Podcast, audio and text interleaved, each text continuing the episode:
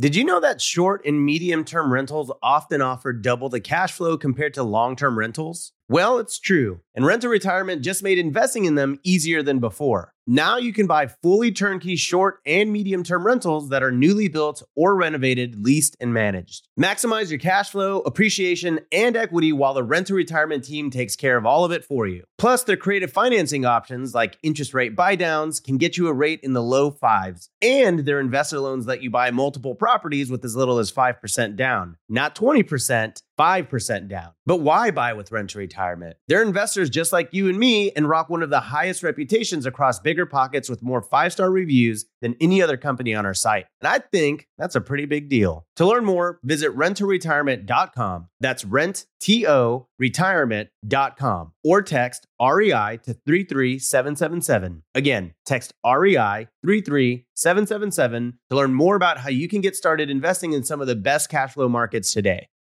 You're ready to open a business bank account for your new property. You know what that means? Coordinating a time between you, your co founders, and your bank consultant, waiting at the branch, or waiting for hours on the support line. Who has time for that? With Relay, you can open a business bank account for your property 100% online from anywhere. Create up to 20 accounts to organize money by property or by categories like expenses, taxes, or investments. Effortlessly collaborate with role specific access. That means giving your cleaner a debit card for cleaning supplies or your accountant read only access to your transactions. Own multiple businesses? Relay lets you open unlimited accounts and access them all from one centralized login. Okay, I'm just, I'm going off script here. That is cool. It's annoying that I have to log into 10 business accounts with my current bank. So go sign up for RelayFi because that's a, that's a feature that I like. No monthly fees or minimums, and it takes just 10 minutes to sign up. Head on over to relayfi.com slash biggerpockets for stress-free banking. You can join me because I'm heading on over there right now. I'm heading on over to R-E-L-A-Y-F-I dot com slash biggerpockets. Relay is a financial technology company, not a bank. Banking services provided by Thread Bank, member FDIC. The Relay Visa debit card is issued by Thread Bank pursuant to a license from Visa USA Inc. and may be used everywhere Visa debit cards are accepted. Buy low, sell high. Buy low, sell high. It's a simple concept, right? But not necessarily an easy concept. Right now, high interest rates have crushed the real estate market. Prices are falling and properties are available at a discount, which means Fundrise believes that now is the time to expand the Fundrise flagship fund's billion dollar real estate portfolio. You can add the Fundrise flagship fund to your portfolio in minutes by visiting fundrise.com slash pockets. Fundrise.com slash pockets. Carefully consider the investment objectives, risks, charges, and expenses of the Fundrise flagship fund before investing. This and other information can be found in the fund's prospectus at fundrise.com slash flagship. This is a paid advertisement. This is the Bigger Pockets Podcast, show 282. So, know for sure you got to be patient with yourself because you have to give people reasons to want to partner with you. And how do you do that? You do that by knowing what you're talking about, being able to speak the language by. You're listening to Bigger Pockets Radio, simplifying real estate for investors large and small. If you're here looking to learn about real estate investing without all the hype, you're in the right place. Stay tuned and be sure to join the millions of others who have benefited from biggerpockets.com, your home for real estate investing online. What is going on, everyone? This is Brandon Turner, today's host of the Bigger Pockets podcast, here with my co-host, Mr. David Greene. How you doing, David Greene? Other than melting in this 100 degree California heat, I'm doing pretty good. How's it over there? not, not definitely not 100 degrees. All right, so I, am going to start off today's show asking you a question I don't usually ask you. Uh, what instead of just you know, I already guess I said what's up, what are you, you know, how you doing? But uh, what are you learning? What are you before we get to the interview? What are you learning lately, David Greene? What's been uh, on your mind? I was not expecting you to go that deep this early in the podcast. We're going deep. Right. What, yeah. What's been changing in your life? Go. So lately, I've been realizing that I, I tend to take on new challenges, learn them, and then get stuck there. So I'm going through a phase right now where I became a real estate agent. In my first year, I became the top selling agent in my office. It was awesome. I got up to a great start. I got really good at being a real estate agent. And then I just got stuck in just playing that role all the time when what I really wanted to be was a business owner. I wanted to d- uh, develop a business, learn how to be an agent, hire agents, teach them how to do it, and have more David Greenes running around that can help investors find properties. Oh, please no. Can- please, please.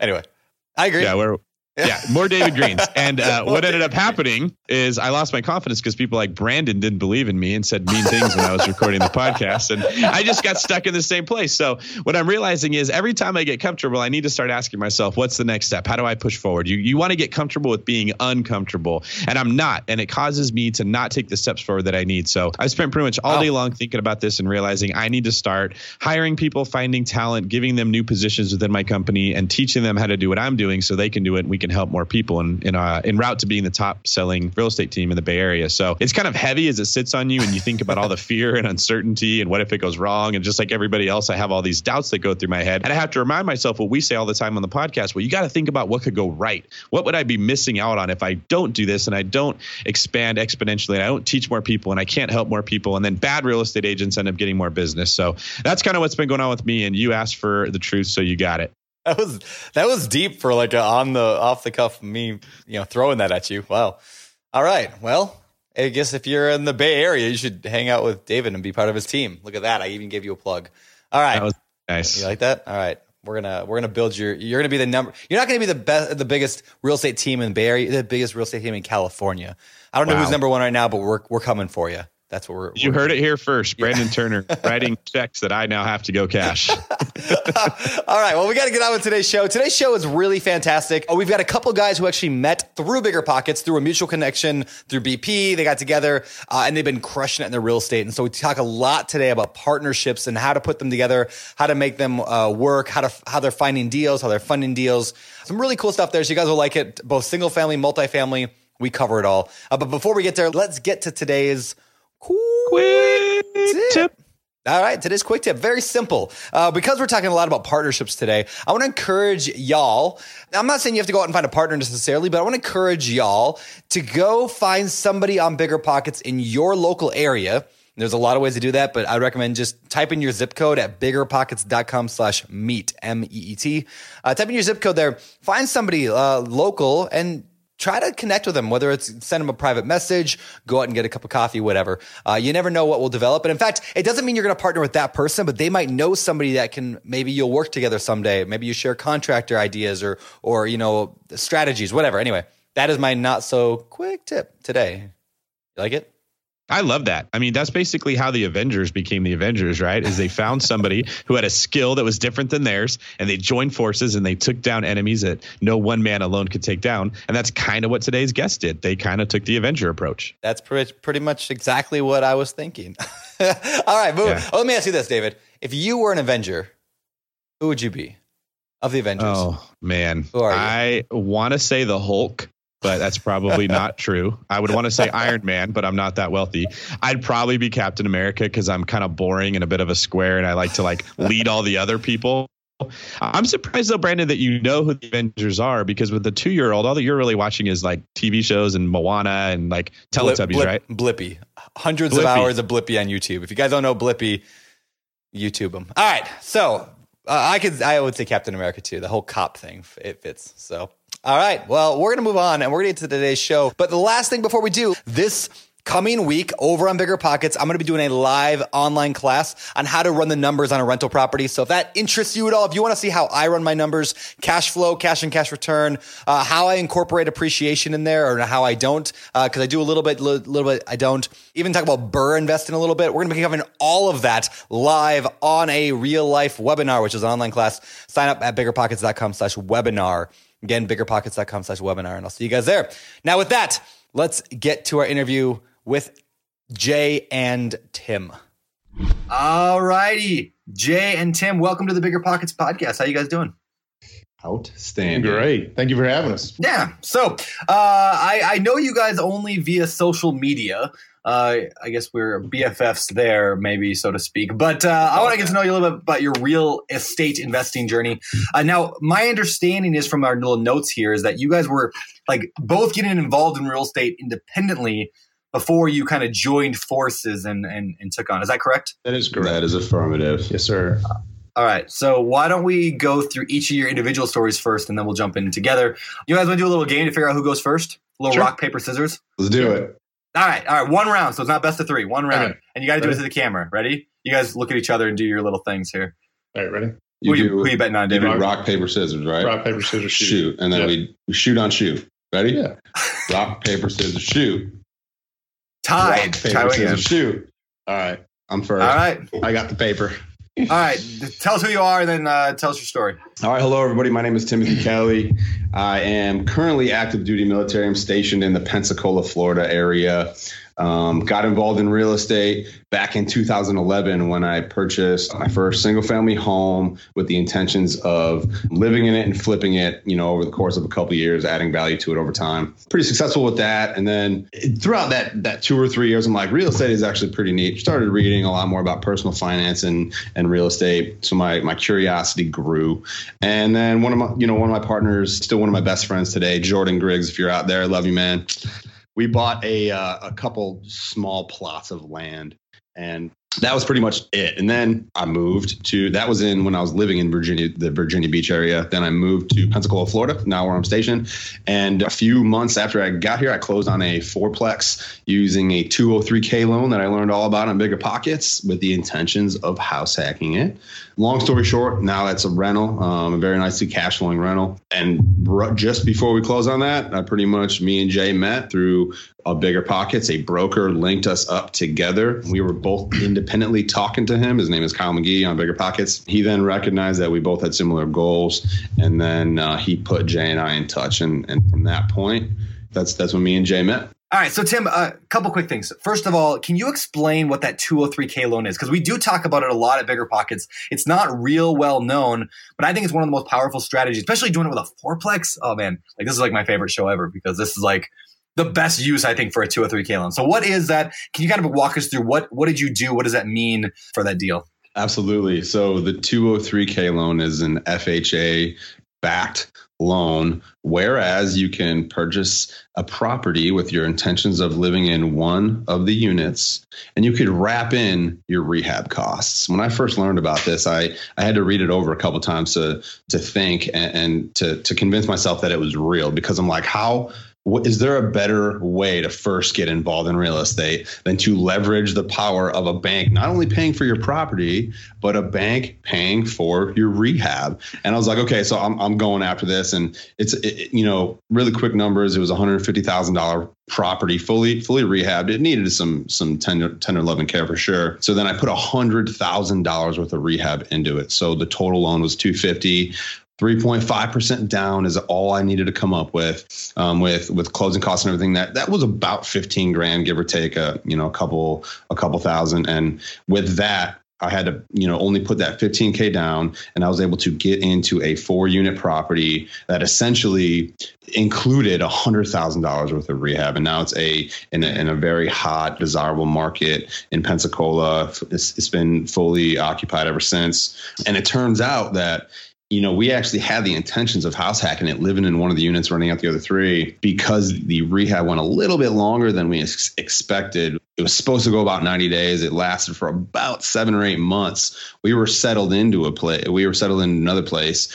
So FHA guidelines, you have to have the intentions of moving in Yep. for six months in one day because we were past that. Um, we ended up just turning it into a rental, and uh, that was that was pretty much one of the last deals that I closed, and it was it was pretty cool. So always try to convince people if, if they're if they're unaware of house hacking or unaware of the 203k loan. I love trying to get people into that, at least learn about it and try to leverage the same thing I did. Yeah, that's that's awesome. I love that 203k loan. Yeah, because it, it allows you like normally in a deal like that, you would have had to come with even if you would have done FHA, you would have had to come with the you know three and a half percent of the 150, and uh, you know, and then another hundred grand of cash, which is how most people do real estate deals. But this is like the banks like combine both together and then just pay three and a half percent of the total, and they will fund the rehab. Like how much?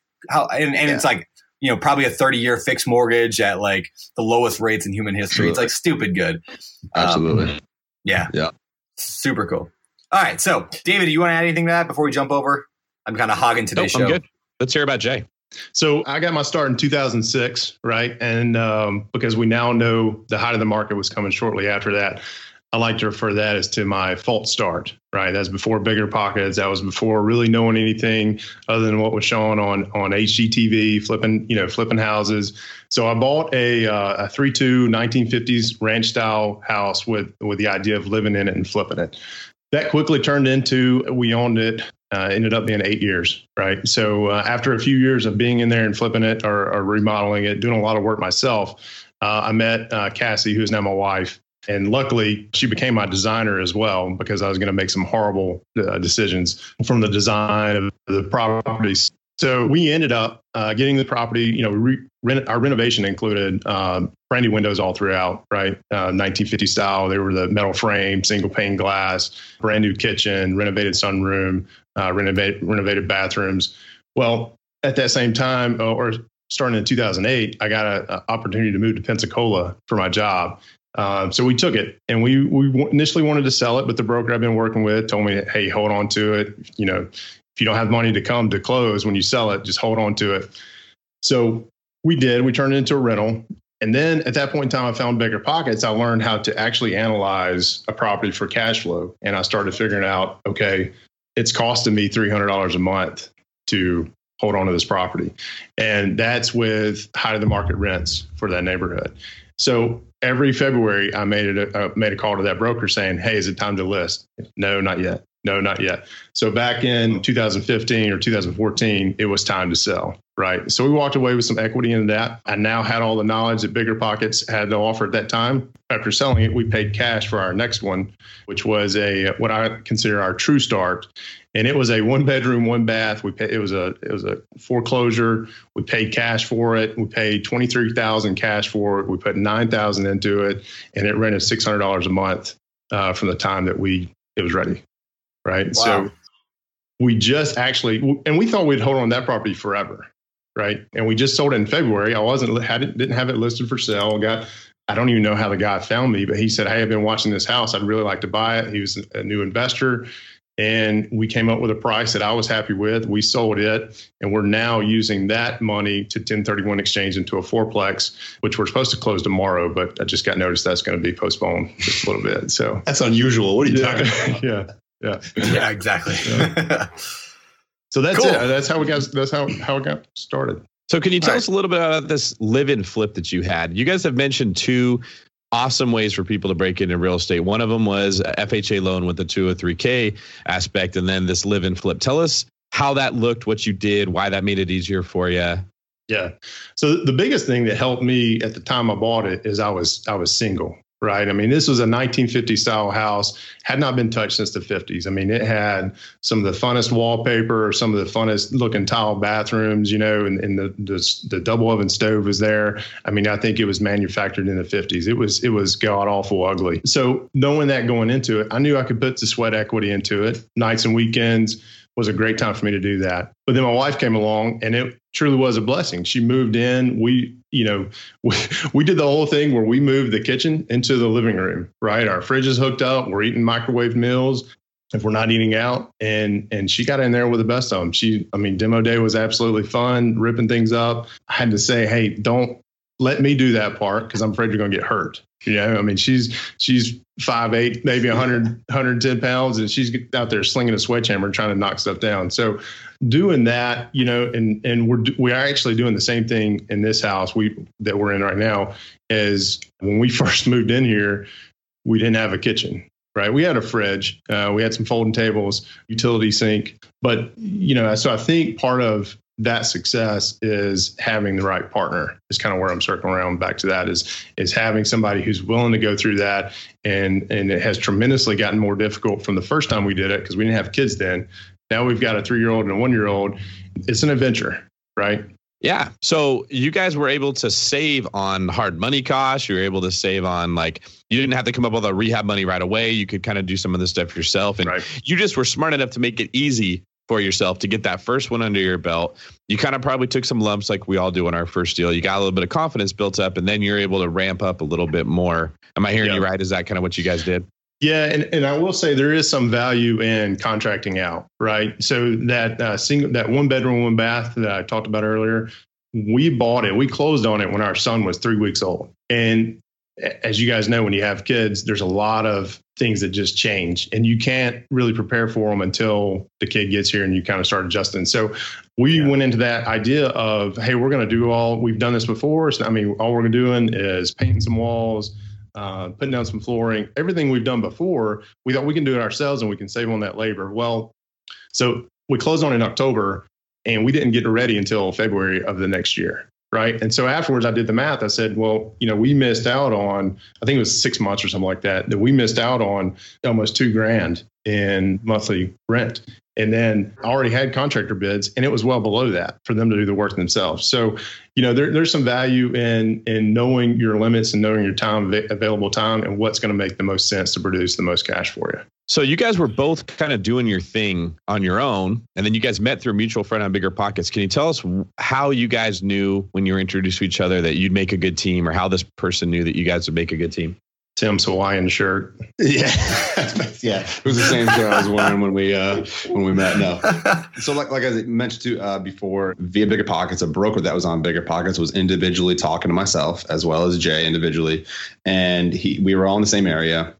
And this broker, Kyle, knew that we had the same goals, and he took it upon himself to set a dinner up with all three of us where we can come and meet each other and chat and see how much more we could accomplish together as, you know, all three with all three of us. And from that point, you know, Jay, you know, I recognize we we we we had the same goals. We knew initially we both wanted to do medium and large size multifamily for buy and hold. So our goals were on track and they were very concise. And then I, you know, Jay and I both knew that we were both just as committed. We, we this wasn't just a hobby. We weren't just playing around in real estate. We actually wanted to do big things in real estate and we were actually committed to it. So that was easy to recognize that this is a business, not not just a hobby. And then, you know, at that that point, six months later, we closed on an apartment complex together. Yep. So tell us about that. What what apartment complex did you guys buy? What were some of the details behind it? Yeah, so it's a 42 unit apartment complex uh, in Mobile County, Alabama. It was uh, purchase price 700,000, and we wrapped uh, a 200,000 dollar renovation budget in there. Uh, it was built in 1980, and uh, the previous owner or the current owner that we bought it from had it for about 10 years. And he was an elderly man who was trying to do a lot of things himself. And when I say elderly, he's, he's in his mid 70s, living at the property during the week. Self managing. Self managing. Yeah. Yeah. And, yep. Yep. Yeah. So, you know, the property I think was just as tired as he was, right? And trying to keep it up. So it was a great opportunity for us to take it on. We're scheduled to be done with renovations uh, next week uh, as long as everything goes to plan. Uh, and that included, help me out here. We so we we painted the exterior, right? Uh, repaved the parking lot. Repaved the parking lot. Restriped the parking it, lot. Uh, we had some fencing we had to repair. We updated the playground equipment. we uh, renamed it completely. Renamed the whole entire community from Timber Trace to Citronelle Square. Just new, updated, fresh signs. And and, and part well of that, part of the renaming was the the, the Timber Trace name yeah. did not have a very good reputation yeah. for the community, right? And we wanted yeah. to make sure new ownership was involved and that we're, we're planning to turn things around. So, uh, and then we also renovated 12 units, right? And there's some varying, depending on what how how poor shape the units were in. Most of them got new flooring, new paint, painted kitchen cabinets were brand new kitchen cabinets, uh, new bathrooms, lighting fixtures, new outlet switches, uh, the whole nine. So Nice. Did you did you say how you found the deal? Did I miss that, or did we did not we say that? Yeah. Okay, yeah. How'd you find it? So the broker that we had met on that uh, that that first dinner that we had, okay, um, yep he the broker wasn't particularly as seasoned. You know he he wasn't um, at the point where he's working on his ccim for those who understand commercial brokerage. He put us in touch with a lot more of a seasoned individual who had had a ccim and he just had a lot more experience in the commercial world and multifamily world. And you know quickly after that, we, we were introduced to him. And then Jay and I built a relationship with him. We were very clear and concise in, in what we were looking for. And we told him exactly what we wanted. He knew we weren't just messing around, he knew we were serious. And that was essentially one of his pocket listings.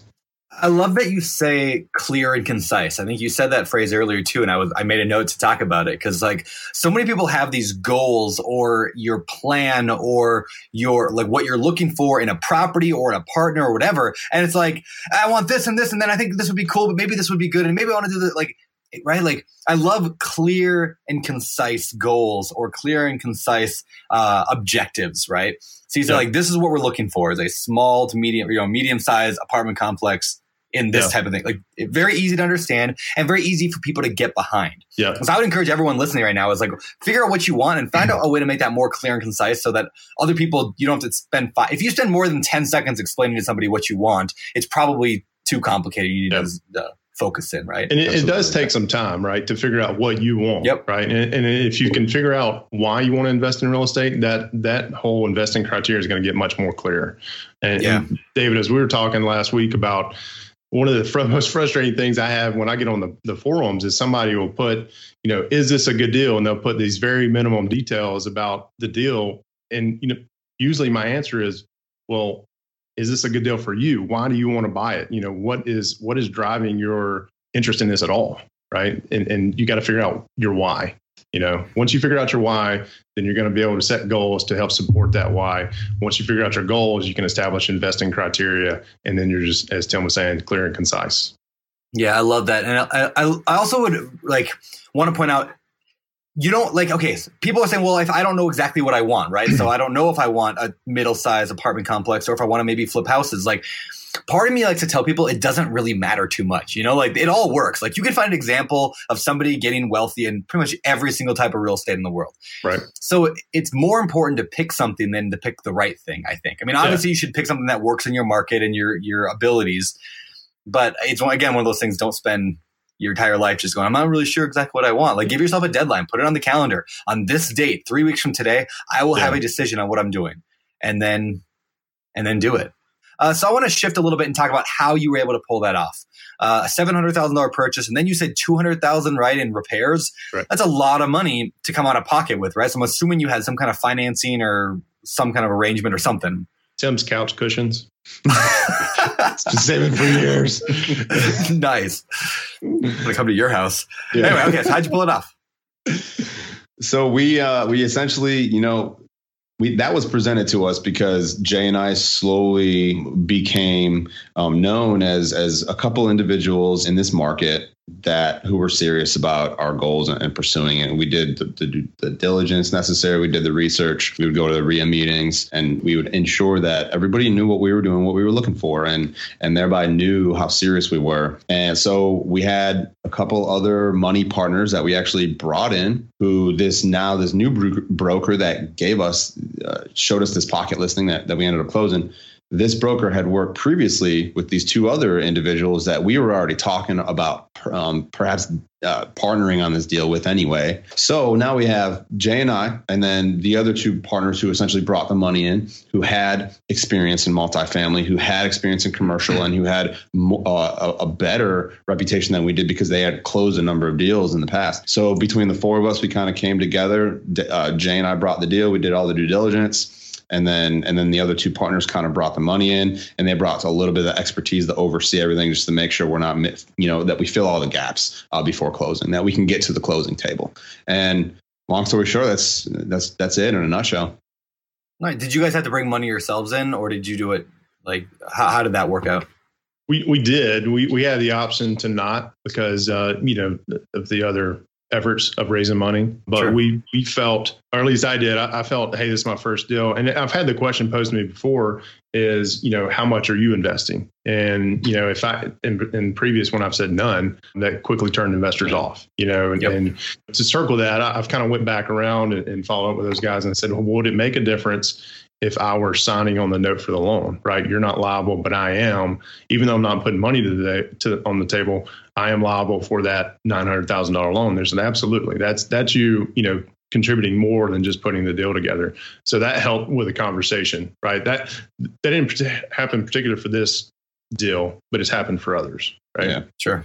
We I don't think yeah long story short, I don't think we needed to invest, but it was such a good deal that that Jay and I both ended up investing. But he brings up such a good point. When you're when you're syndicating a deal, if, if you're investors who are passive, who are all they want to know is they they they want to know about the deal, but they want to trust the people who are the asset managers before anything else. They want if if if it's a question that they're not particularly investing as the asset managers, they're like, well, why, why would I invest if if the asset managers who know the deal better than anybody else are, are not investing?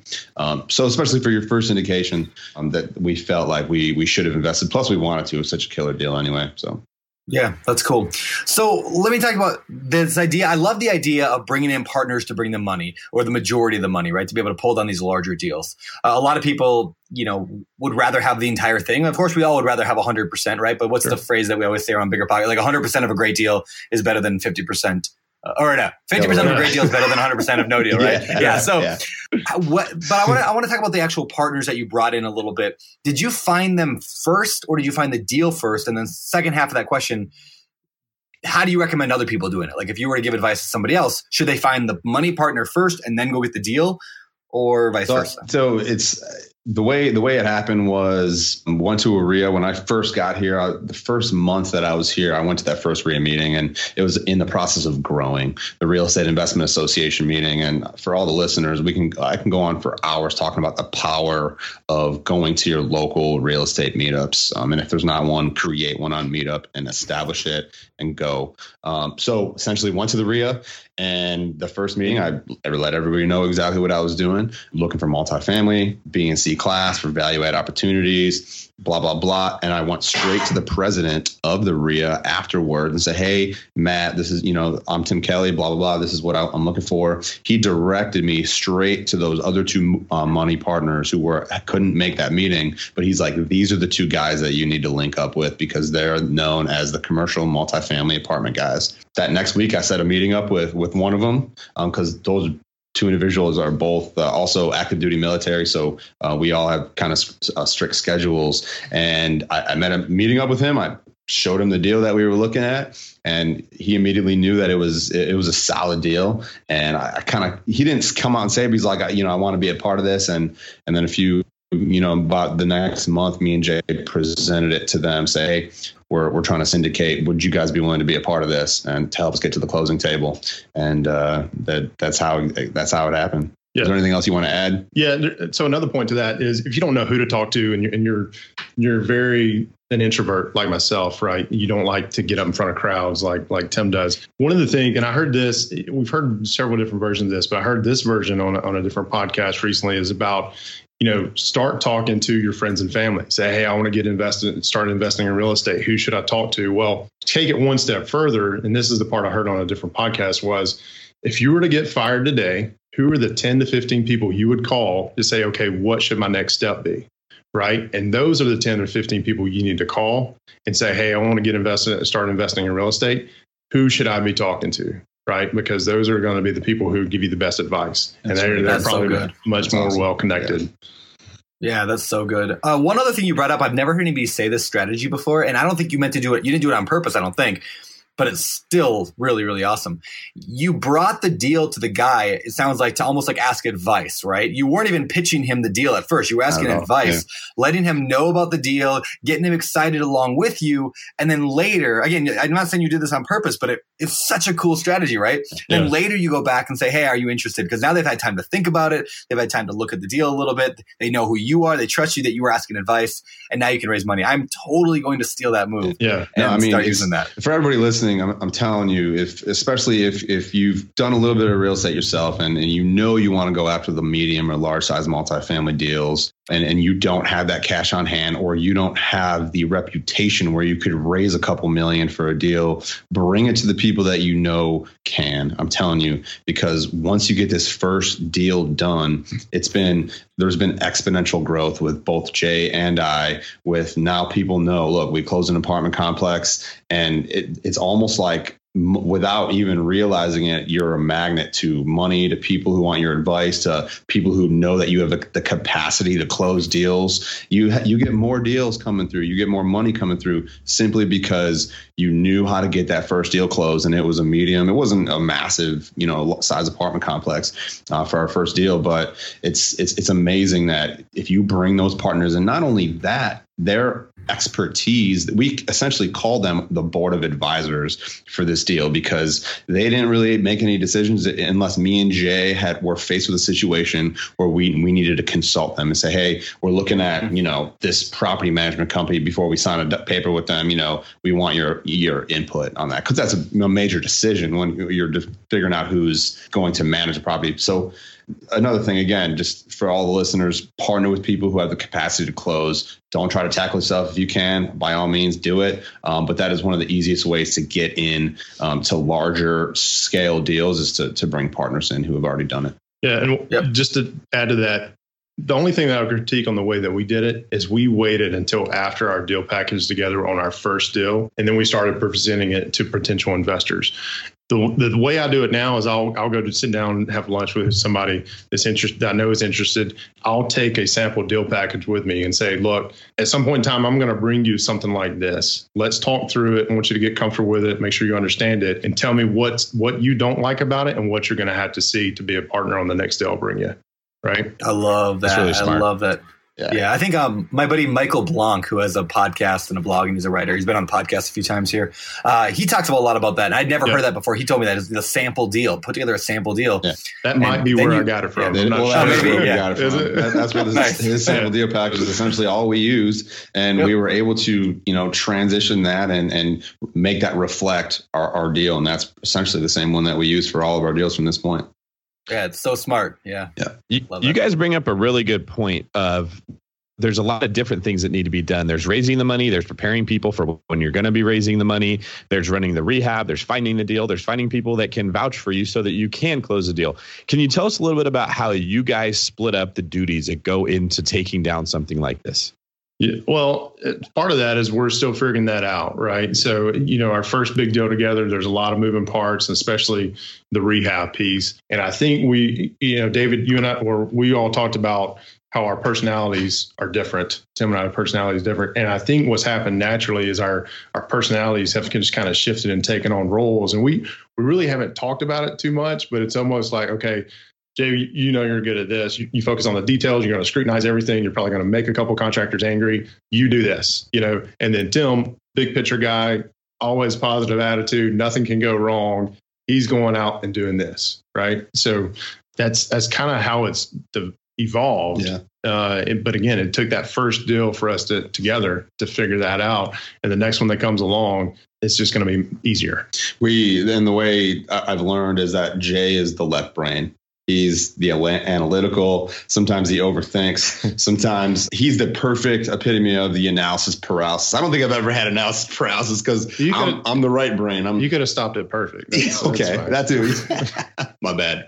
But uh, but yeah, I'm I'm I'm the right brain. The the over, you know, I, I kind of have that ten thousand foot view, and I, I can see the big picture. I could paint the vision. I'm more charismatic with people. I could easily strike up a conversation with pretty much anybody. I'm the guy that every single REIA meeting, I get up in front of the of everybody. Some people have seen it over and over and over every month, and I tell everybody who we are, what we do, what exactly what we're looking for, and then five minutes later, people are you're surrounded by people who either have something for you or could get you in touch with somebody who can provide that for you. And again, it's that is I'm the right brain guy and, and it's like almost like the perfect partnership. And and that's what we always try to tell people if when they're looking for partners. One highly recommend one is the analytical data driven left brain and the other one is the more uh, you know the visionary the the right brain more charismatic could could pretty much converse with with anybody and, and talk about real estate with anybody that's awesome. Ken, I want to point out a couple quick things here. We talked about it briefly earlier about how you guys would go to these local events, and that I always suggest if you don't have an event, start an event. Uh, I wanted to point out the URL for that uh, on Bigger Pockets is biggerpockets.com forward slash events. Right, you can go there. You can see what events in your area, and if you want to start one, go ahead and do that.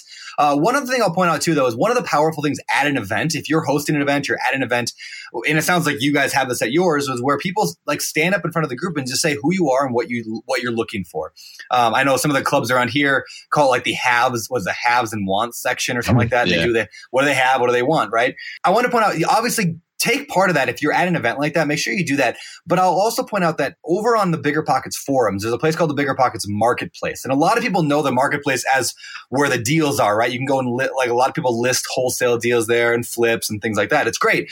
But what people don't always know is you can use that as your haves or wants. Like go in there and what like introduce yourself. If you're a pro member anyway, you can post in the forums and in the marketplace. I mean, so it's, hey, I'm uh, you know looking to get started here in Pensacola, and I'm looking for a medium-sized apartment complex. If anybody has any around, let me know. Right, those kind of posts like might attract just the right person, especially if you have some keywords in there like city names.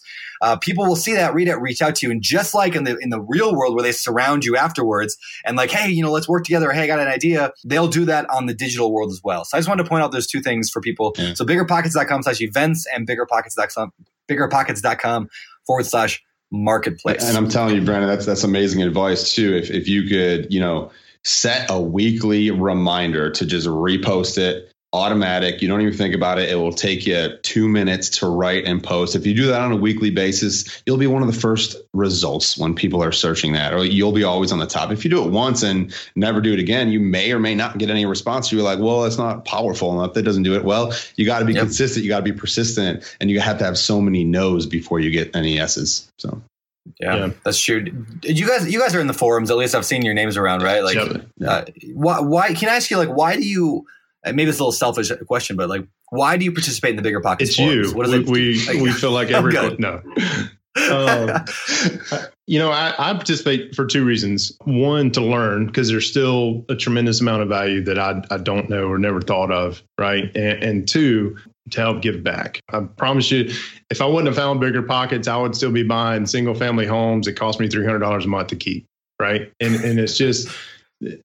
It, it was just a shift for me, and I feel like I owe it to you guys to bigger pockets to help educate others and get past that initial question hey here's a couple of numbers on a property. Does it is this a good deal? Well it goes further than that right That's that's the beauty of Yeah. bigger pockets too. There's people who have, have just heard the term real estate and they're up here on bigger pockets all the way to people who are multi-million dollar investors and everything in between. So if you just set a keyword um, notification and, and you say, you know, say if you've done one deal and, and say if it's either a flip or maybe a, a small multifamily using a 203K, let's just for example, if you know you've done a deal, set a keyword for that. So when people jump on the on the forums and they ask a question that you know you could answer because you have the experience to back it up, do that and and Yeah. try to do it, you know, every week. And then at the same time, you can go, what question do you have? Post that question. You're gonna have a hundred responses. That is just it's just amazing that the power of of bigger pockets is is insane. And that's really the we Yeah. have to attest bigger pockets a lot to where Jay and I are at. And I mean, we're nowhere near our where we want to be and in our goals, but bigger pockets streamlines that process. It's if you leverage it yeah properly. the selfish side of me is and maybe this is the way i'm wired and the way i learn but the more i educate the more i learn if that makes sense Yeah, That makes absolutely. They say that you learn 90% of what you teach. It's Yeah. the best way to learn anything. I think one of the ways that I love to use bigger pockets is when you're on the forums or you meet somebody through there, you can click on their name, you can look at their profile, and you can see all the ways they've contributed.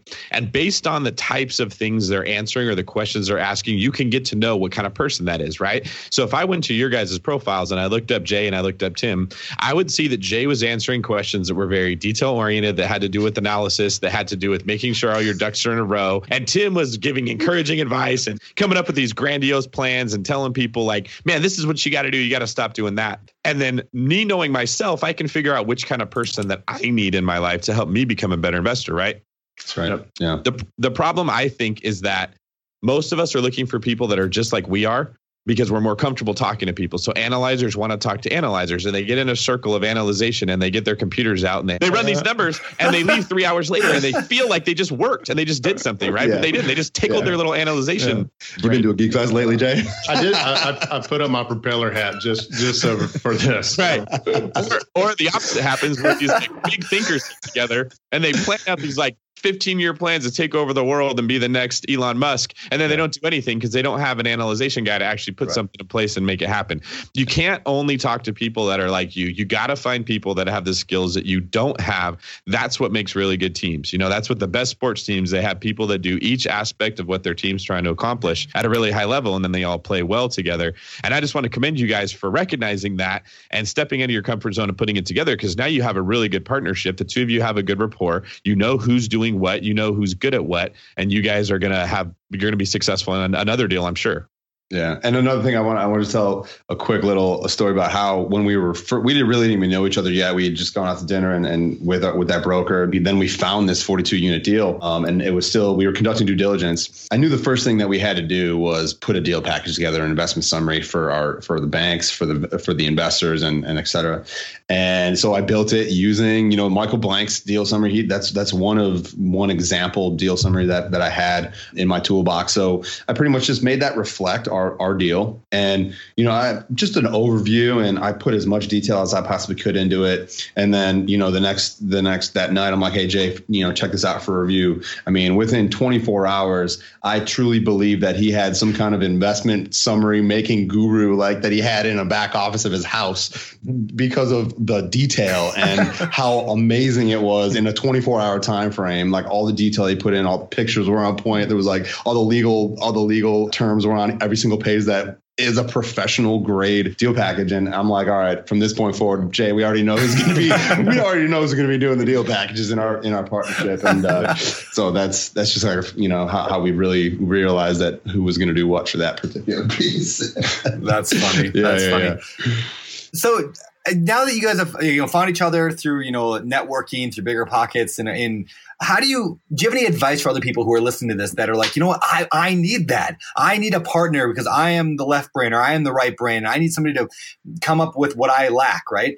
What's the kind of the first couple steps you would advise for people uh, looking for that? So know for sure you got to be patient with yourself because you have to give people reasons to want to partner with you. And how do you do that? You do that by knowing what you're talking about, being able to speak the language by reading books, listening to this podcast over and over and over, even if you know it's not in the particular um, genre that you want to go after or the niche. Um, so just educating yourself to where you can talk the talk and you know what you're talking about, being patient with yourself, and then going right back to having clear and concise goals and having it narrowed down into a 10 to 15 second elevator type pitch, not to sound salesy, just so you could repeat it over and over in your head 10 times. So whenever when anybody asks you, what do you do or what are you looking for?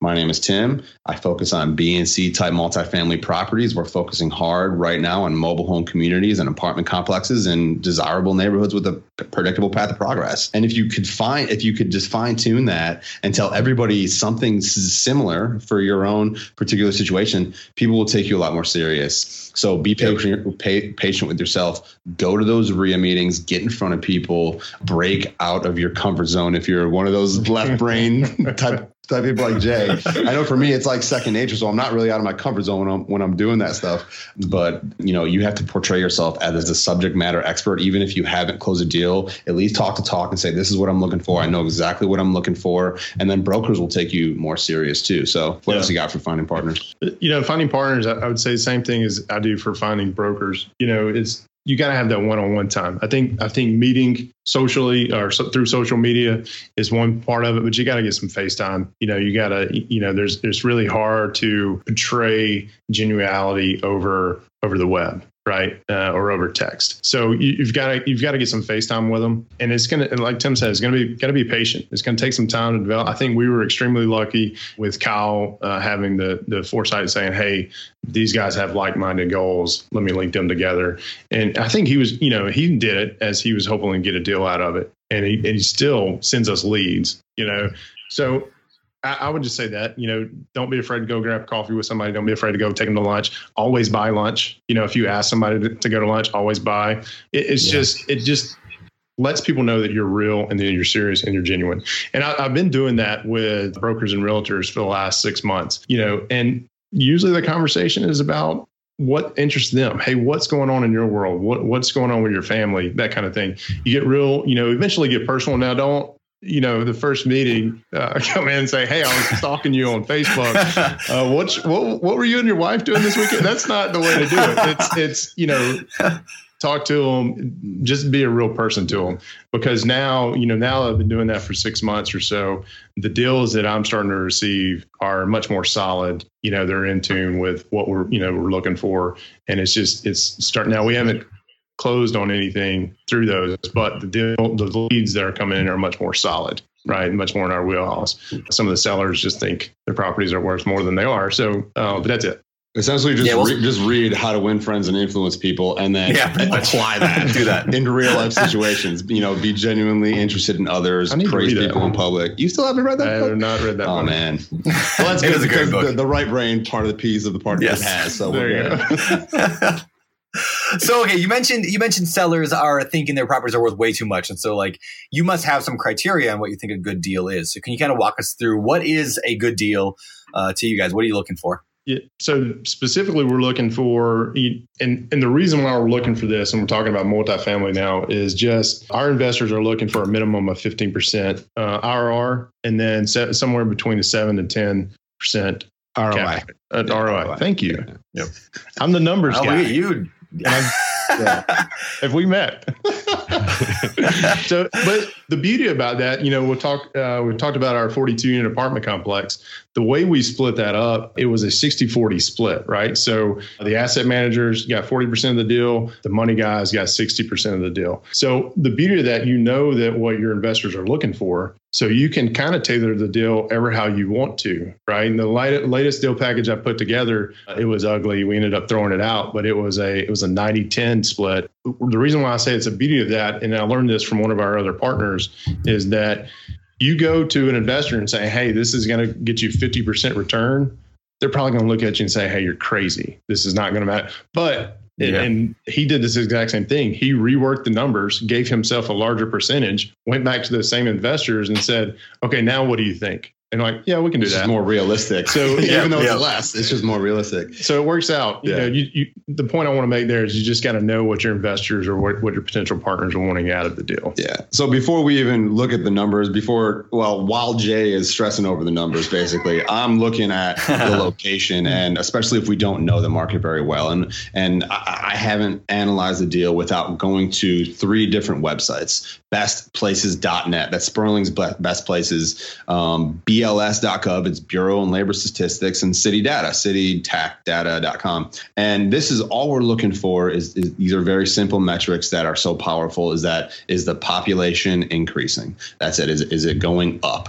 Um, higher than the average, which I think is like between four and seven percent, depending on where you're looking per year, the average population growth.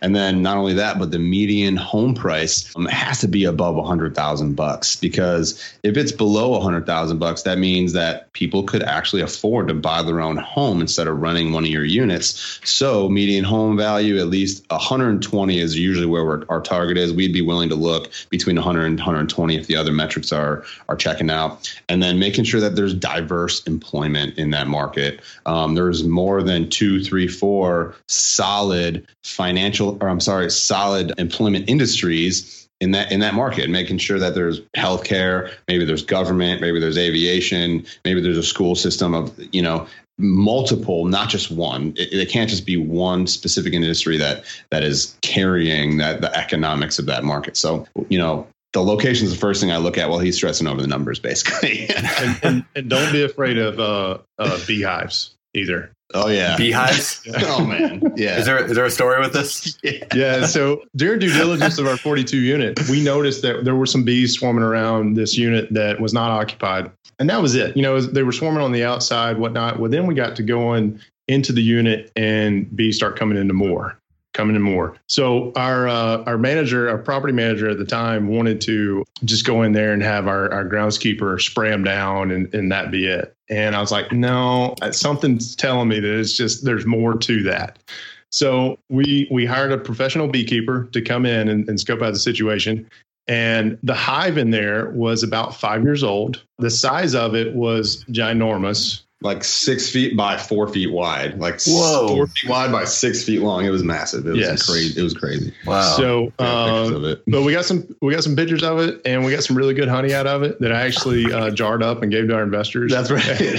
and the the running joke was either this is going to be the the most expensive jar of honey you've ever purchased, or this is your first dividend. Yeah. Right? So that's what it was. Yeah.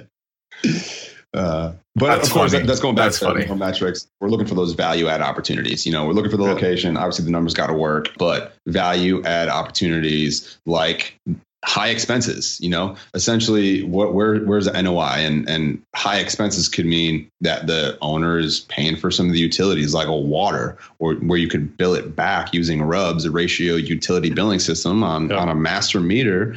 It simply just gets numbers get put into a formula and every tenant gets billed back equally based on occupancy. So low expenses if there's shutters that are falling off if, if the grass is overgrown and then of course um, if there's a distressed seller, if the seller is in any way distressed, and how do you know that, Jay? How would you know if the seller is distressed? he's in his mid 70s, and you and you look at the property around him that, that he's been managing and taking care of himself, and and you know half the shutters don't have windows on them. Half some of the units didn't even have unit numbers on them. Uh, we walk in through one due diligence, and one of the units had some water damage to it, and there's there's mold, you know, surface mold that hasn't been taken care of. yeah, that's how most people like, respond to hey, that. Is like, what about that? And he goes, I've been meaning to get to that. Yeah, I mean to get to that. Like two years ago, or you know, so yeah. yeah. So it, that's pretty much it. I mean, And then, that's, oh yeah, we also All right. found a stack of about for, for podcast listeners, it's about four inches thick of trouble calls that were never addressed by the tenants. Oh wow. Dating back probably just a couple years of, of trouble calls. So the, the tenants were not getting taken care of. And that's that's why it had the reputation that it did. And that's that was, you know, some easy ways to identify a good opportunity. You know, I wonder if there isn't some way to like use. I've never heard of an investor talking about this, but I wonder. And now I'm just going to give away some massive secret here. Now, like to find like y- use like Yelp and find like the apartments that have the worst ratings right on Yelp, and then use that as a lead gen source. Like I don't, I don't know if they rate apartments on Yelp, but like yeah, I wonder if there's because like Might- there is probably a, a thing there. Like the more complaints that tenants have, probably the worse the landlord is, the Yeah. more likely they are Yeah. to sell and be in Good idea. So. Google, yeah. Google I don't know. reviews allows you to review. It- yeah, maybe any- it's worth looking at. Google reviews and so you can find the ones. Yep. Um, anyway, before we move on to the fire round, I'm curious. I actually got inspired just now by uh, our conversation earlier about how a lot of the real estate clubs have this section, the haves and wants. So I'm gonna I'm gonna shift that to our our guests today. You guys, is there anything that you guys want that our listeners might have? Is there something that we could help, like our listeners who are listening right now? Like, what is it? You have the clear and concise goal. So, what is it that you would like our listeners to know that you guys are looking for in your business? So, and and Jake, you back me up or, or completely change it, but this is what I believe that we are looking for, and it is mobile home communities and apartment complexes, any size, any condition, within a three-hour drive of Pensacola, Florida. That means Mobile, Alabama, Mississippi, down even closer, getting closer to um, Orlando and Tampa and Jacksonville, um, and then up to into Atlanta. Um, not as far as New Orleans. That's probably like the border, um, but any any size, any condition, mobile home community and uh, an apartment apartment complex or multifamily deal. We, we like to stay between at least over 60 units up to 100, but we're going to look at all we're going to look at all deals to, because some some hidden gems won't meet every all of our criteria, which which we'd be willing to flex. What do you? What's your response to that? Yeah, from an asset standpoint, uh, absolutely. You know, I think too, along, and this is something I'm venturing off myself, is I really do want to give back. I, I think there's a niche that I can help serve and help and give back. And you guys at Bigger Pockets do this too. But the focus for my for myself is, uh, you know, real estate investing for the W two employee, right? And that's kind of what our, our Facebook group is, as or my Facebook group is dedicated toward, is because I started this journey with. when- I want to clarify this in case my boss is listening. That the time, so the company that I had worked for for a little over a decade, uh, I was a principal at. We were acquired uh, under no stretch of the imagination did that acquisition go good. Don't even want to say the word great. Everybody claims that. Everybody knows it. It was a very frustrating time in, in my life, and I was like, "Hey, I'm I'm ready to pull the ripcord. I'm ready to do this full time." Well, that was three and a half years ago, and things have since ironed out, and I actually love what I do. Right, just like you guys. I mean, I've heard, Brandon, I've heard you and Mindy and Scott. I'm sure David said the same thing. Is that you know we could all be financially free right now, but we love to be able to give back. So. Um, Yeah. My focus is now, hey, you can do this while you work a full time job and, and focus on that niche. And a lot of me focusing in on that is in turn helping me learn, right? Teach, but learn kind of thing. Yep. So, you know, I, I would love to point people to that Facebook group. But yeah, from an asset standpoint, um, Tim hit it right on the head. Cool. And we will uh, link to you guys' Bigger Pockets profiles, obviously, in the show notes of this show, which you can get to at biggerpockets.com slash show 282. But we're not quite done yet. We still got uh, the next segment of the show, which we lovingly refer to as our Fire Round. It's time for the fire round.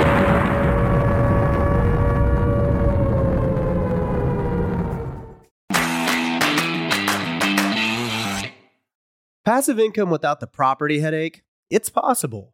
There's a way to invest passively in real estate and get monthly income without any tenants, maintenance, or property management. The Wealthy have been doing this for years, and if you're an accredited or high net worth investor, you too can collect cash flow without the headaches that come from owning rentals. How? By investing in a private real estate fund with PPR Capital Management. PPR's co founder, Dave Van Horn, wrote the book on real estate note investing for BP. But he's not just investing in notes. Dave and his team also have an extensive background in commercial real estate. And with PPR Capital Management, they're strategically investing in both notes and commercial real estate nationwide. With over half a billion dollars in assets under management, PPR has provided individuals with a steady source of truly passive income since 2007 without ever missing a payment. Check them out at investwithppr.com. Again, if you're looking to get monthly passive income from an experienced team with a strong track record, go to investwithppr.com today. Every lender loves to talk about how easy it is to get a mortgage. Then, when it's time to fund your next deal, they ask for your full financials, your blood type, your mother's famous spaghetti recipe, and a map to the fountain of youth. Sound familiar? You, got all that handy, right? Why not switch to a lender who actually makes qualifying for a loan easy? A lender like Host Financial. Host Financial takes the tedious tax returns, endless W 2s, and time consuming financial requests out of the picture. Their light doc and common sense underwriting guidelines mean frictionless transactions every time. You'll even be able to use the actual or projected income of the short term or long term rental you're looking to purchase or pull equity out of. That's what lending built for investors looks like. So take the next step and grow your portfolio faster. Visit hostfinancial.com to request a quote in as fast as 60 seconds, which is faster than this ad. If not, it's pretty close. That's host, H O S T, financial.com. Again, that's host, H O S T, financial.com. When it comes to hiring, you can't afford to wait for great talent to find you. Find them first with Indeed. Indeed is your matching and hiring platform with over 350 million global monthly visitors, according to Indeed data, and a matching engine that helps you find quality candidates fast. Ditch the busy work. Use Indeed for scheduling, screening, and messaging so you can connect with candidates faster. And Indeed doesn't just help you hire faster. 93% of employers agree Indeed delivers the highest quality matches compared to other job sites, according to a recent Indeed survey. Leveraging over 140 million qualifications and preferences every day, Indeed's matching engine is constantly learning from your preferences, so the more you use Indeed, the better it gets. Join more than 3.5 million businesses worldwide that use Indeed to hire great talent fast. And listeners of the show will get a $75 sponsored job credit to get your jobs more visibility at Indeed.com slash BiggerPockets. Just go to Indeed.com slash BiggerPockets right now and support our show by saying you heard about Indeed on this podcast. Terms and conditions apply. Indeed.com slash BiggerPockets. Need to hire? You need Indeed.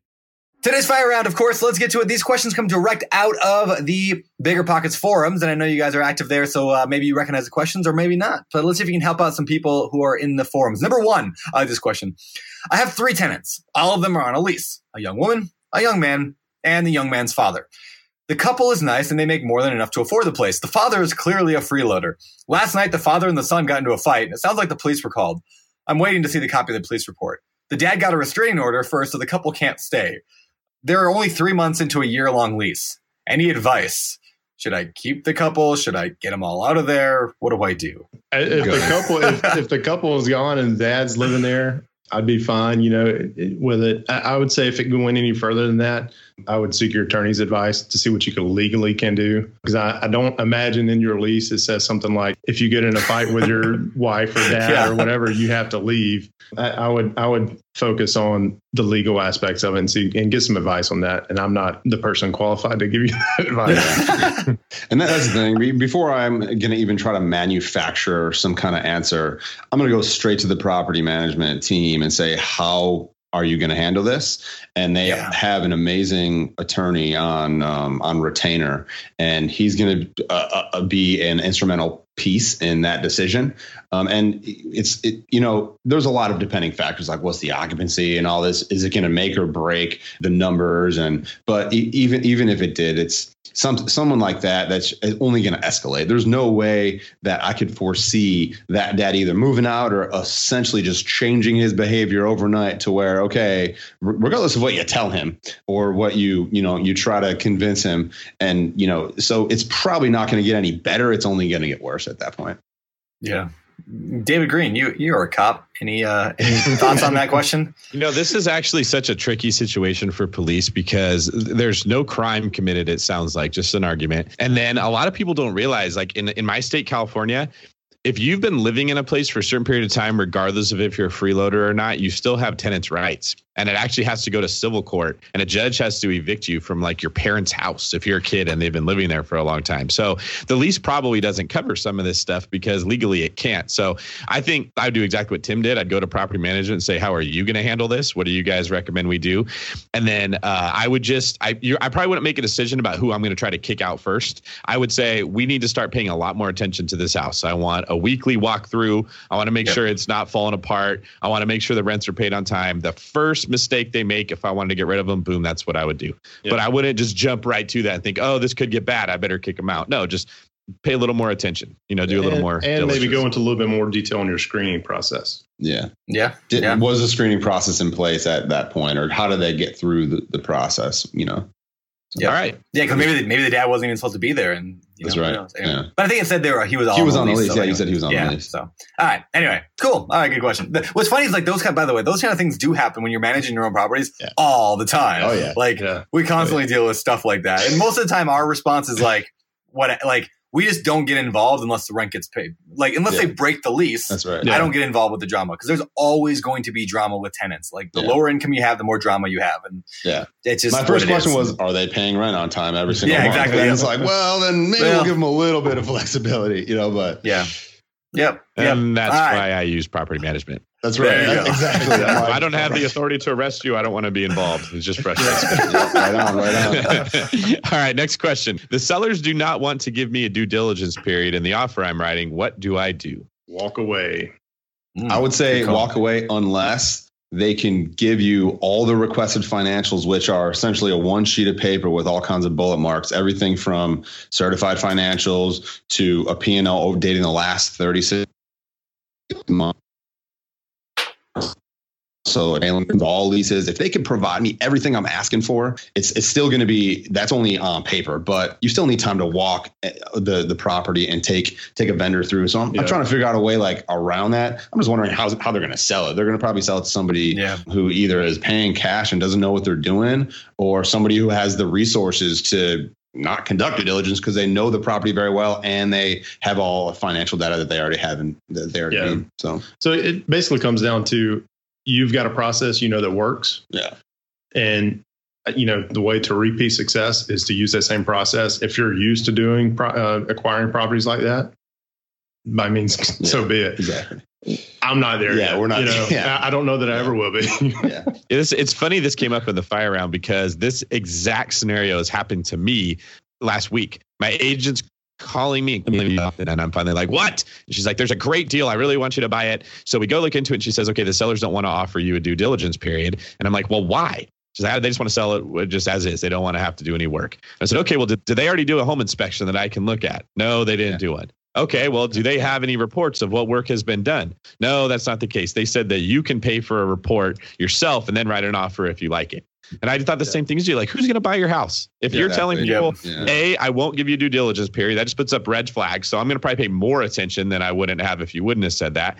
And then you didn't even get a report done for me to be able to look at myself. So now we're just like in a stalemate. And it's stupid because that house is going to Yeah. sit on the market for 60 days. I probably could go just get my own inspection report and nobody would ever buy it. But just out of pure principle, I don't want I want mean, to. me- me and Jay were just stupid. just talking about that. It seems like now sellers are doing due diligence on the buyers before the buyers even start due diligence. So we we put an I'm trying to put an LOI in uh, for this mobile home community, and before we even get it under contract, they're like, we need to see a pre-approval from a bank. We need to know how exactly how much they're putting down. We need to know what bank they're using. Like all this whole list of stuff, they're doing due diligence on us before we even get it under contract. It's like I don't know if I want to proceed with this deal. There's too many deals out there to you know mess with this one. So it's but that's funny. I just thought of that when you when you asked that question. and I know we're in the That's fire, but I've got a similar experience. It wasn't it wasn't a due diligence window. It was uh, verifiable income, right? So I had a 36 pad mobile home park under lease or under under lease under contract, and uh, kept asking. Initial request in the sales agreement was provide verifiable income and expense statements.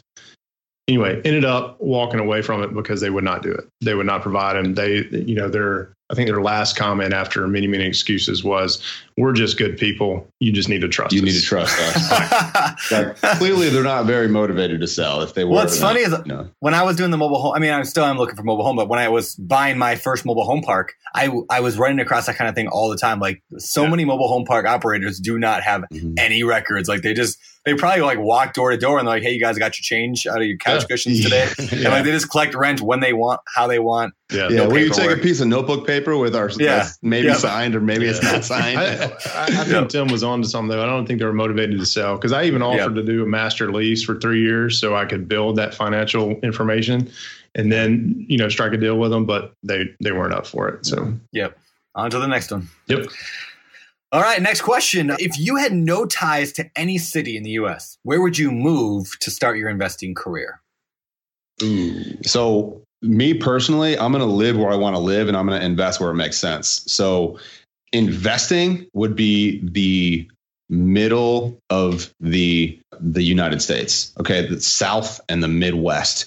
That is where there's steady growth. When you when you're looking at the United States, the East Coast and the West Coast is the most volatile. That reacts the most to the per se market cycle, the cyclical 20 year period of time that that homes appreciate and and depreciate. So the middle of America is the most proven to be steady growth. There's going to still be down markets, but during those super volatile times where California and, and Florida are going up and down, the Midwest and the South are stable. So I would invest there and maybe move to Hawaii and hang out and learn how to surf from Brandon. I, I, you're invited anytime. nice. You've already got the shirt. there you go. Yes, you do. Pull the, pull the money out of your pull the money out of your couch cushions. You can pay for your plane ticket, and you're ready to go. Easy day. Brandon, why don't you All go right. ahead and take this last question? All right, I can do it because uh, I was reading this. I think it's an interesting question, um, but it's kind of long. So, 12 months ago, this guy paid off his first rental property in Boise, Idaho. Now he's making cash flow of a little over $1,000 a month. He thinks he can sell the property for like $230,000. All right. So it's worth 230. He's making about $1,000 a month in cash flow. So he wants to take that money and, and use it elsewhere because he's not making a massive return off of what the property's worth. The two options are A, sell it and take the money and invest it in two separate single family house rentals. Um, maybe put 20, 25% down on each one, or not sell it, take out a home equity line of credit instead, a line of credit on it, and then use that to buy one more house. What would you do? What you got, Jay? So I don't know this guy or his goals, right? So if it really depends on what he wants to accomplish. For me, I'm in it for cash flow. I would if if what's going to give me the I'm, I'm going to pursue the option that's going to give me the most cash flow. Now I do like home equity line of credits, right? Because you're only going to pay for what you're using, right? So it's it's versus selling it off, putting down payments. I, I don't know. You know, I'd have to run the numbers. Here's the overthinker and analyze, analyzer coming out of me. But I want to I want to see what's going to give me the most cash flow. Yeah. You know, I think it's a really interesting question. I never had anybody, you know, ask it in the forums. I've never seen it before. That's why I wanted to bring it up is because while this guy was talking about a paid off property, the same question comes up all the time from people wondering, should I sell the house I live in right now and buy a rental with it, or should I just refinance it or get a home equity line of credit? And so, yeah, for me, I'm kind of like you, Jay. I just go through the number. I'm like, well, which would give me the, the highest return? And I go and run Sure. all the numbers and the return on equity. I know David, you use that number a lot, the return on equity, and is it worth pulling out? And, uh, Anyway, I'm There never no right or wrong, leaving equity in properties. Not not only is it not financially smart because you don't have the return on equity, Mhm. right? But you're just making yourself more and more vulnerable to our very litigious society. And the more Yeah. equity that you have in your property, the more people are going to look at you and try to go after your assets if something happens. Yeah, you could have all the asset protection in the world and, and an umbrella policy on your insurance and everything, but there's not enough coverage with you. If you have a completely paid off property, they're, they're going to look at you before they have someone who look at someone who has 100 properties with low equity in every single one of them. So I don't foresee myself anytime in the near future leaving a whole lot of equity in any property. there you go. Very All well right. said. Well, all right. Well, let's uh, let's transition to the last segment of the show, which we call our Famous Four. These are the same four questions we ask every guest every week, and we're going to throw them at you guys right now. Number one, I'm sure you've heard these before. Number one, what's your favorite real estate? Each of you can answer individual Cool. individually. What's your favorite real estate related book or current favorite? Are we paper rocks? Yeah, I do. No, go ahead. No, go ahead, man. So Rich Dad Poor Dad. You guys have mentioned it a lot. You know, many many guests have mentioned on the show.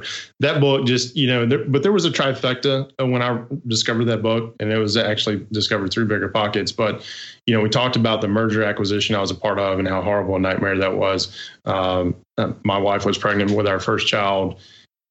Discovering that book just had a paradigm shift for me in the way I look at um, uh, managing money and growing a lifestyle for us. So it has to be Rich Dad Poor Dad. Yeah.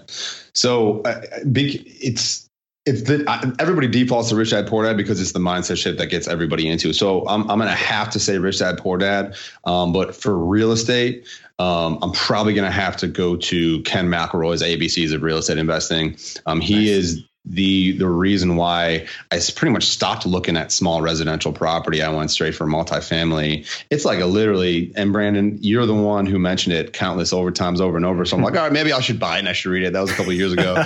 and he, it's a step by step guide of how to analyze multifamily property, you know, how to um, conduct due diligence. And it's just like he simplifies everything. And then, of course, his advanced guide is the next one. So if, if I had to choose one, you know, Rich Dad Poor Dad is that mindset shift, but the ABCs of real estate investing is is prob- was probably the most had the most profound impact on my career so far. Isn't it scary how much advice we get from a guy who has to wear I know. two sets of headsets? hey, double hearing protection, and it enhances the audio too. Yeah, no, nobody can see that, but like before the show started today, I'm at my buddy's house recording this podcast, hence the bad sound, and. uh I put on a pair of headphones and they're massive, like they're like air traffic controller headphones. And then he got sitting here another pair of headphones. So I thought, why don't we throw those on too and you know make the point? So I've got uh, more headphones than any person yeah. could ever need. What's even so. funnier is people don't realize this, but Brandon suffered a concussion yesterday because he's too tall and he walked yeah. into the ceiling of the house where he's staying at. And it actually looks like he's wearing a special helmet to protect him from further concussions. That's because his, with these double headsets. His eye was also gouged out and he just doesn't see how funny it actually looks. He only has one working had, eye at this point. I've had a rough few days. All right, I've had a rough few days here. It looks like we're visiting right. him in like the mental institution, and he's got a soft helmet on, and he's been poking himself in the eye. Poor guy. Yeah. yeah. But he's here, providing amazing content for all of us in this podcast. Wow. Wow. All right. Wow. All right. Move it. Shifting okay. shifting back to you guys. Back to business. Let's not making fun of Brandon anymore. Tell me what are your favorite business books?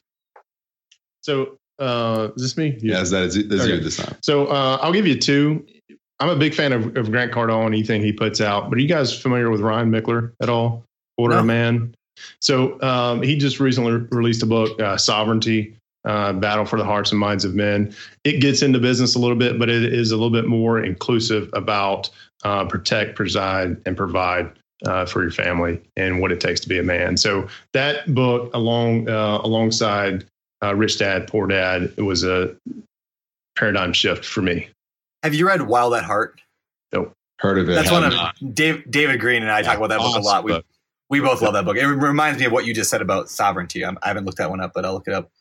I'll read it. Add it to the list right now. Yeah, Wild at Heart, awesome book. But anyway. All right, Tim. All right. All right. So if I had to, again, there, there's so many great ones, um, and and it turns out I'm, I'm gonna I'm gonna name two because they had equal profound equal uh, impact on my on my life and my career. The first one would have to be Tax Free Wealth by Tom Wheelwright. That is Rich Dad's advisor, is his CPA, and, and everybody hears how much how many tax incentives you get investing in real estate but it's he really just simplifies why there's so many tax benefits and so many incentives. And he, and he was he was the guy that made me understand the IRS and the fact that the IRS is not just trying to you know consume as much capital as possible from the W2 earner. The IRS simply incentivizes certain behavior. That behavior is to provide housing and to provide jobs if you invest in real estate, you happen to be doing both. So that's why the IRS gives so many tax cuts and so many tax benefits to um, investors. Plus, he he goes on a tangent and, kind of a step by step guide to choosing the CPA that's right for you. So tax free wealth is huge. And then the second one is the Go Giver. That one is is an amazing book. Um, it's just the five, I think the five steps to stratospheric success or something like that. But it's all based on giving. It's all based on the more you give, the more you will receive. The amount of income that you earn is based on how much value you could bring, you know, and and how much you can give all day, but you have to also be open-handed and have to be willing to receive as well. So the Go Giver, I'll have to throw that that was short read, super short read, super easy read. Even the tax free, well, super easy read, but those are probably the two that I had to mention. Yeah, someone gave me the Go Giver. I haven't read it yet. Oh man, dive in. It's, it's great. Wow, somebody somebody gave you the Go Giver. Isn't that funny? somebody was paying attention. All right. What about hobbies? What do you guys enjoy doing when you're not uh, cleaning out beehives from abandoned apartments? uh, anything the family wants to do. You know, love my family, love my wife, love my kids. Uh, we're situated uh, in Gulf Breeze, which is uh, between downtown Pensacola and Pensacola Beach. So, you know, Pensacola, downtown Pensacola has been going through this revitalization for about 10 years now, and it's, it's just incredible, booming, you know, area. Uh, so we, we hop down there if we get tired of going to the beach or on the boat or fishing or whatnot. Cool. All so, right. um, yeah, amazing, beautiful wife, Allison, spending as much time with her as, as possible. We don't have kids, so this is the time in our lives where, where the time together actually means a lot before we start start becoming parents. And then Brandon, you don't you don't know this yet, but I too have a four pound Yorkie. He's amazing. Do you? His name is McGee. Uh, best dog ever, man. I never thought I would I would uh, be a, a, dude that has a four pound Yorkie. I was one of the German Shepherd or the Rottweiler because of a guy, but um, best dog ever. He's he's amazing. So spend much time with with them as possible, of course. Did Did you name him McGee off the McGee and Me kids videos back when we were kids? Do you remember those at all? I, never actually. Yeah, they were, McGee and Me oh was like this. Gosh. You remember those, David? Right? Yeah, I do. Anyway, they, they were, were, like anyway, the Veggie Tales before Veggie Tales. Yeah, it was like '80s vi- kids videos. Anyway, McGee my wife look would, it up on my, YouTube. When we, my wife and I first got together, she would call me McGee, just random. Uh, and then one of my favorite all time bands is is Umphrey's and McGee, awesome band out of Chicago, and that will transition into you know the fact that music is my passion. I can't live without music. I've been playing drums all my life. We I play in a live band. I play in a band in this area. We we you know have, have shows most weekends, and uh, nice. uh, so I love going to see music. I love, and that's one of the reasons why I wanted to get into real estate. So my wife and I could travel the world and go see music all over the world and, and enjoy it. Just it just takes me into it into a different mindset when I'm at, at, at seeing live music, and then just staying active, being on the water. Where Pensacola Beach is one of the one of the finest beaches in in, in Florida, and super clear clear. Uh, I like to scuba dive and stay active and uh, enjoy the summertime. Awesome. Yeah. Awesome. All right. Well, my last question. You guys can answer this independently if you want or together. It doesn't matter. What do you think separates successful individuals from those who give up, fail, or never get started?